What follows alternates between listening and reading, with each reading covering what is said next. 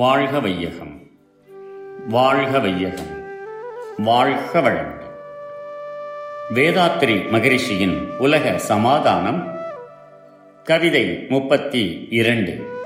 பணமும் ஒழிக்கும் வழியும்.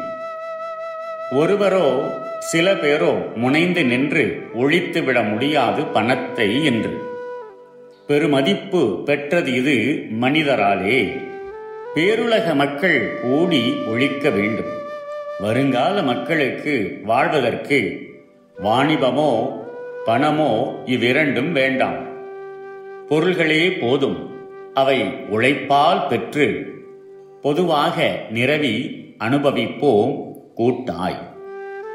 பணம் என்ற ஒன்று தேவையில்லை என்று உணர்ந்து கொண்டாலும் ஒருவரோ சில பேர்களோ முயற்சித்து அதை ஒழித்துவிட முடியாது.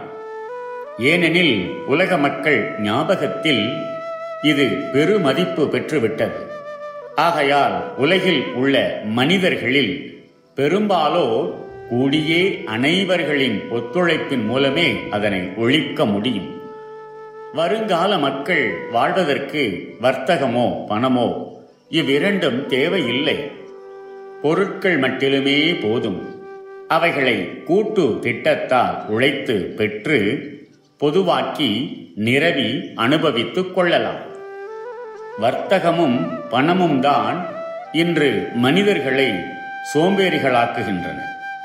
அளவுக்கு மீறியும் அவசியமற்ற பொருட்களை உற்பத்தி செய்யவும் உபயோகம் செய்யவும் தூண்டுகின்றன. ஏழை செல்வந்தன் என்ற பேதங்களை தோற்றுவிக்கின்றன. ஆகையினால் இவ்விரண்டையும் ஒழித்துவிட வேண்டும் என்று இங்கு வலியுறுத்தப்படுகிறது வாழ்க வளமுடன் May the whole world live in peace, prosperity, and harmony. World Peace by Yogiraj Sri Vedatri Maharishi. Poem 32 Money cannot be eradicated easily. We have now understood the real nature of money. If any country or group thinks they can eliminate money, it will not be at all possible. Because every country is linked economically in its relationship with all other countries. So the whole world has to take joint steps to eradicate money. If a world federation is established, money will become unnecessary for mankind. Labor and supply of commodities can be linked to lead a peaceful life with prosperity for all. May the whole world live in peace, prosperity, and harmony. Be blessed by the Divine.